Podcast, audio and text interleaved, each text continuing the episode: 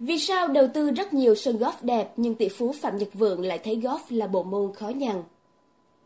Ông Vượng đã tiết lộ rằng Mấy người dạy tôi đánh golf xong đều chê Anh có đánh đâu, chả tập trung gì Vì quả thật, cám dỗ lớn nhất của tôi là làm việc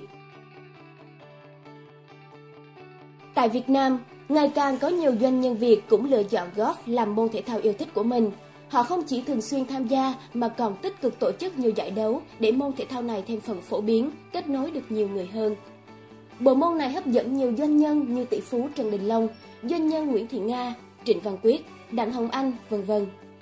Thế nhưng không phải ai cũng thích cầm gậy golf. Trong bài phỏng vấn từng chia sẻ trên VN Express, Chủ tịch Vingroup Phạm Nhật Vượng đã thừa nhận đây là bộ môn thể thao khó nhằn đối với mình. Ông Vượng đã tiết lộ rằng Tôi thường bị công việc cuốn đi nên nhiều cái không quan tâm.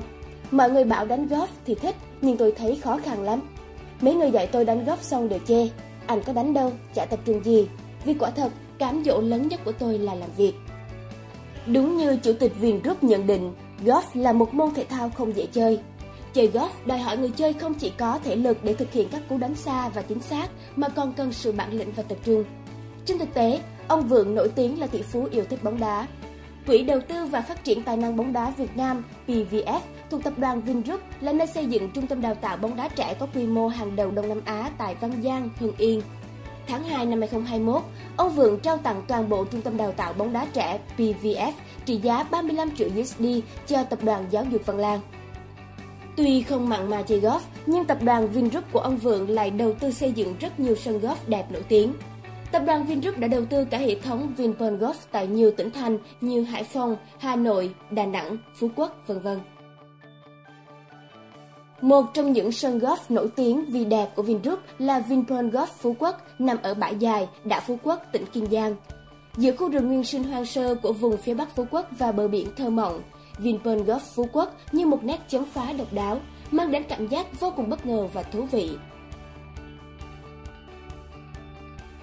Năm 2018, Vinhomes, đơn vị thành viên của Vingroup đã kết nạp thêm một sân golf vào danh sách sở hữu khi đã hoàn tất mua lại 98% vốn điều lệ của GS Củ Chi, đơn vị phát triển dự án sân golf Củ Chi ở Tây Bắc thành phố Hồ Chí Minh.